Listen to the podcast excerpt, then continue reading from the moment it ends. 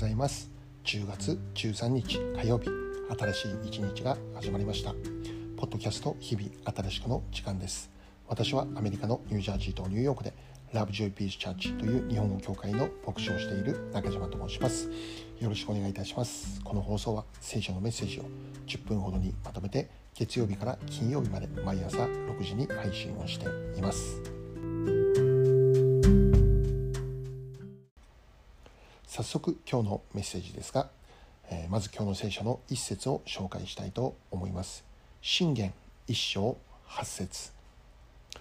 我が子よあなたの父の訓戒に聞き従え。あなたの母の教えを捨ててはならない。今日はこの一節から子ども教育の基本というテーマでお話をしていきます。今日の聖書の一節では子どもが両親の語る教えに聞き従って生きることの重要性ということについて教えているんですね。子どもが両親の語る教えに聞き従って生きることは正しいことなんだということなんです。しかしどうでしょうか？このような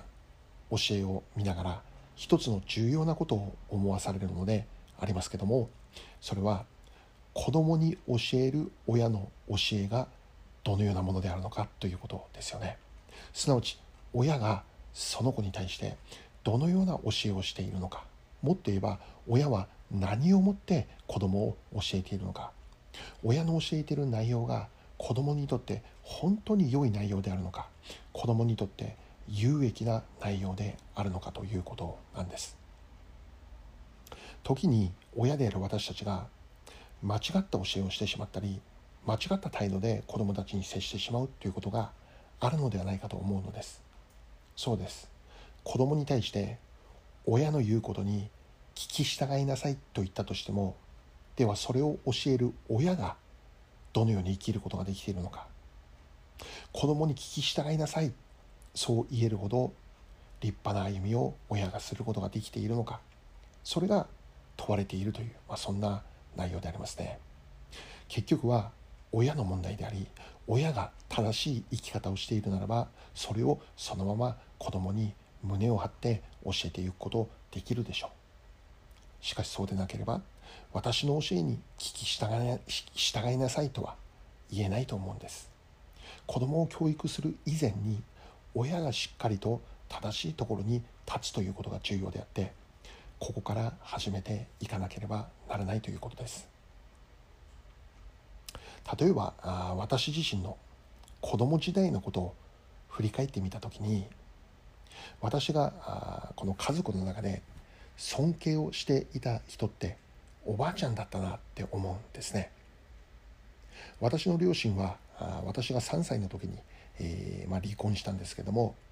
その後私は母と一緒に、えー、住むことになったんですね、え母の両親の家ですなわち私にとってはおじいちゃんおばあちゃんですね。そこで一緒に暮らすことになったんです。おじいちゃんといえば私にとってはあまり尊敬することのできないようなあ、まあ、存在だったんですね。なぜかというとおじいちゃんもお酒が好きでねお酒を飲み始めるともう顔つきが完全に変わってしまうんです。で悪い言葉とかもね吐き出すような酔ってしまうともうそんなおじいちゃんだったんですね。もちろん普段は優しいおじいちゃんでありましたけども酒を飲むおじいちゃんのことを私は子供時代あまり好きではなかった、まあ、そういう記憶があるんですね。それに対しておばあちゃんは朝起きると必ず新聞を開いて初めから最後まで全てを読み尽くしてから朝ごはんの支度をしたり掃除をしたり洗濯をしたりまたおばあちゃんは着物を縫う仕事もしていたんですね。ですからもう一日中忙しく過ごしていたという記憶があります、えー、私はそんなおばあちゃんが大好きだったんですね。もちろん反抗したりもしたんですけど、えー、自分の母よりもまたおじいちゃんよりもおばあちゃんのことを尊敬しおばあちゃんの語る言葉をよく聞いていたなという記憶があります。それはやはり子供の私にとっておばあちゃんは何か立派に見えたということでしょうね。おばあちゃんに対するリスペクトがあったと思うのです。このように子供って大人だから無条件でその人々の話を聞いたりできるのかというと必ずしもそうではないと言えます。子供を教える立場にいる親が実際どのように生きているのかそれが問われているということなのです。でそんな私も1年半ほど前から親という立場になりました。子供を教えていかなきゃならない。教育をしていく、まあ、そんな立場になったんですよね。では私自身が子供に対して立派に振る舞うことできるのか。今日の聖書の一節にあるように「我が子よお父さんの訓戒に聞き従いなさい」そう自信を持って胸を張って言えるのか。それを言えるほど立派な人生を生きているのか。決してそうであるとは言えません。子供に対してお父さんを見なさいとかお父さんから学びなさいとかお父さんから習いなさいとか、まあ、そう言えるお父さんでありたいって願いますけど必ずしもそうは言えないわけです。しかし一つ感謝なことがあってそれは私が信じている神様の言葉。すなわち聖書に書かれてある言葉は間違いなく正しいものであり真実であり聞き従うに値する価値のある言葉であるということ。私自身は親としては子供に対して立派に振る舞うことできないかもしれない。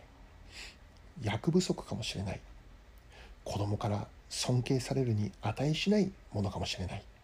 しかし私が信じている神様私が握っているこの聖書の言葉これは真実であり信頼に値するものであり尊敬に至れる言葉であり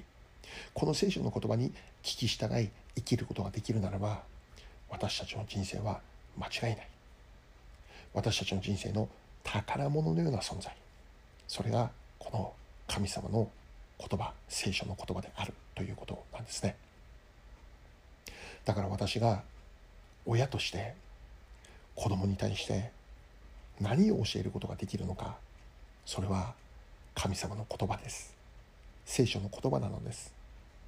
これを語るのです。これを教えるのです。この教えのように生きることをまず親が子供に見せていくことです。この教えの価値観を持って生きることの大切さというものを親が子供たちに伝えていくということなんですよね。親は完全でなくても聖書の言葉は完全です。親は完璧でなかったとしても神様の言葉は完璧なものなのです。親の言葉は移り変わることがあります。親は子に対して約束したことを果たすことができなかったということがあります。すなわち子供の子供の期待を裏切ってしまうということも起こるのです。しかし私が信じている神様の言葉は絶対に私たちを裏切ることはないし信じて損をしたり後悔をしたりということには絶対にならないんだということなんですよね。このような素晴らしい神様の言葉を握って生きることの大切さ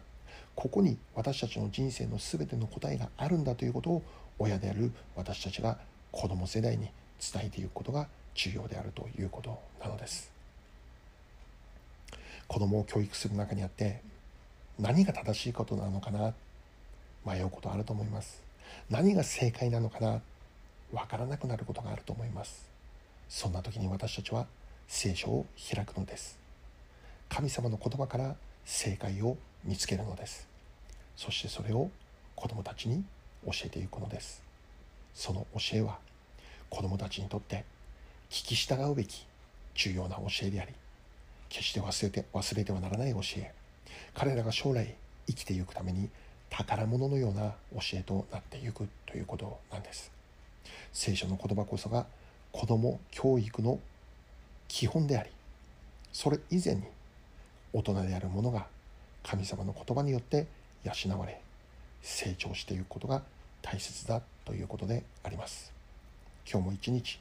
真実で間違いのない聖書の言葉によって私たちが養われまたそれを子供たちに教えていきたいそう願っているのです。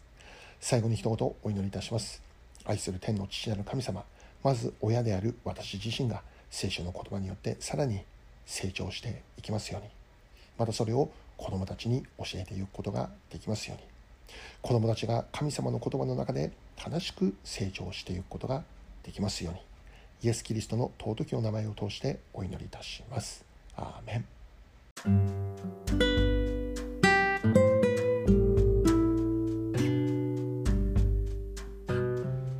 今日はここまでになります。良い一日をお過ごしください。ではまた明日。